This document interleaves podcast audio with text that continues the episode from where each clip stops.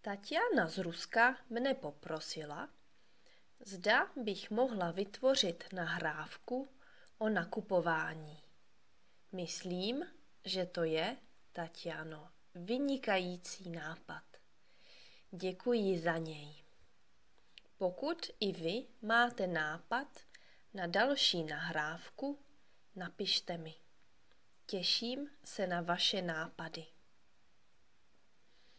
Představte si tuto situaci. Jsem z Argentíny a jdu v Česku do obchodu.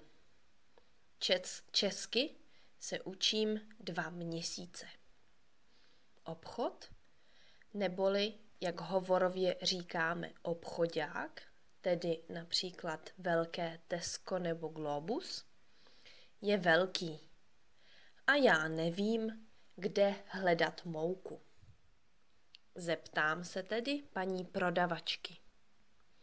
Dobrý den, prosím vás, nemohu najít mouku.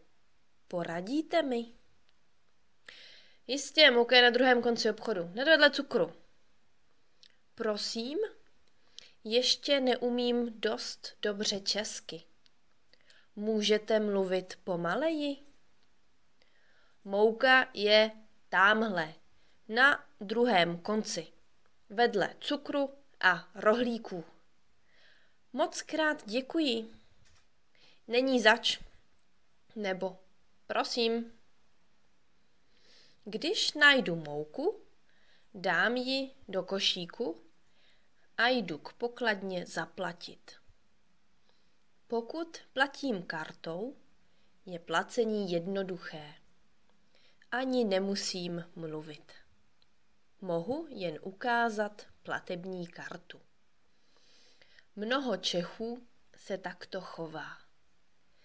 Já osobně raději řeknu, platím kartou nebo budu platit kartou.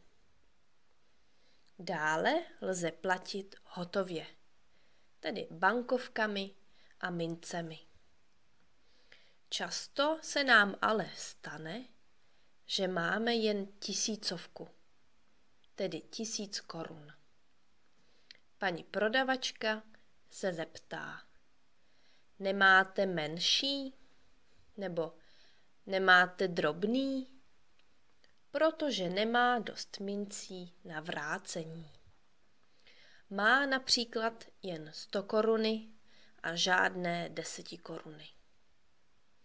Bohužel nemám, odpovídám.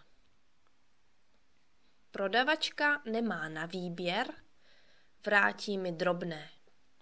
A já jdu domů s taškou plnou jídla.